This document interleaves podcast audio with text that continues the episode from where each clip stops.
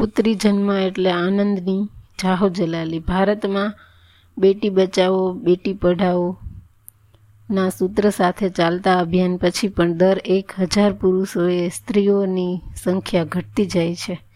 આજે સોનોગ્રાફી દ્વારા બાળકની જાતિ જાણીને ગર્ભપાત કરાવવાની સંખ્યા ઘણી મોટી છે. તો બીજી બાજુ ડૉક્ટર ગણેશ રખ પુત્ર જન્મની જેમ જ પુત્રી જન્મની ઉત્સાહથી ઉજવણી થાય તે માટે અવિરત પ્રયાસ કરે છે. પુનાની નજીક વિકસી રહેલા હડપસ ગામના હડપસમાં આવેલી મેડિકેર હોસ્પિટલ ફાઉન્ડેશનમાં જ્યારે કોઈ પુત્રીનો જન્મ થાય છે ત્યારે ત્યાં ઉત્સવ ઉજવવામાં આવે છે. એકબીજાને મીઠાઈઓ વેચી ગીતો ગાઈને પુત્રી જન્મના વધામણા કરવામાં આવે છે. અને સૌથી મહત્વની વાત એ છે કે તે હોસ્પિટલમાં પ્રસૂતિ માટે આવે આવેલ પરિવારને ત્યાં દીકરીનો જન્મ થાય તો ડૉક્ટર ગણેશ કોઈ પ્રકારની ફી પણ લેતા નથી.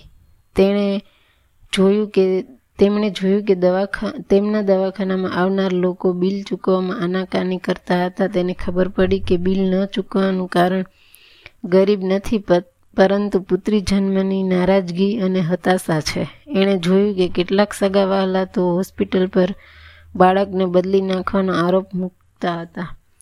કેટલીક માતાઓ પોતાની પુત્રીને સ્પર્શ પણ કરતી નથી.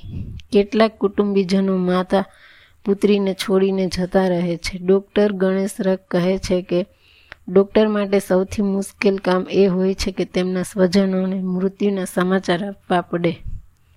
પરંતુ તેમના માટે તેમના માટે પુત્રી જન્મના સમાચાર આપવા એટલા જ મુશ્કેલ બની રહે છે. કારણ કે પુત્ર જન્મ સમયે મીઠાઈ વહેંચે છે અને જ્યારે પુત્રીનો જન્મ થાય ત્યારે પરિવારમાં શોકનું વાતાવરણ છવાઈ જાય છે. આવી ઘટનાઓને કારણે જ ડૉક્ટર ગણેશ રખે નક્કી કર્યું કે તેની હોસ્પિટલમાં પુત્રી જન્મ થાય તેની ફી લેવામાં આવશે નહીં અને માતા તથા બાળકીની વિનામૂલ્યે સારવાર કરવામાં આવશે. ગર્ભપાત ન કરાવે તે માટે પુણેના માર્ગ પર રેલી કાઢીને સમાજને સંદેશો આપે છે કે પુત્રની જેમ જ પુત્રી પણ એટલી જ મૂલ્યવાન છે.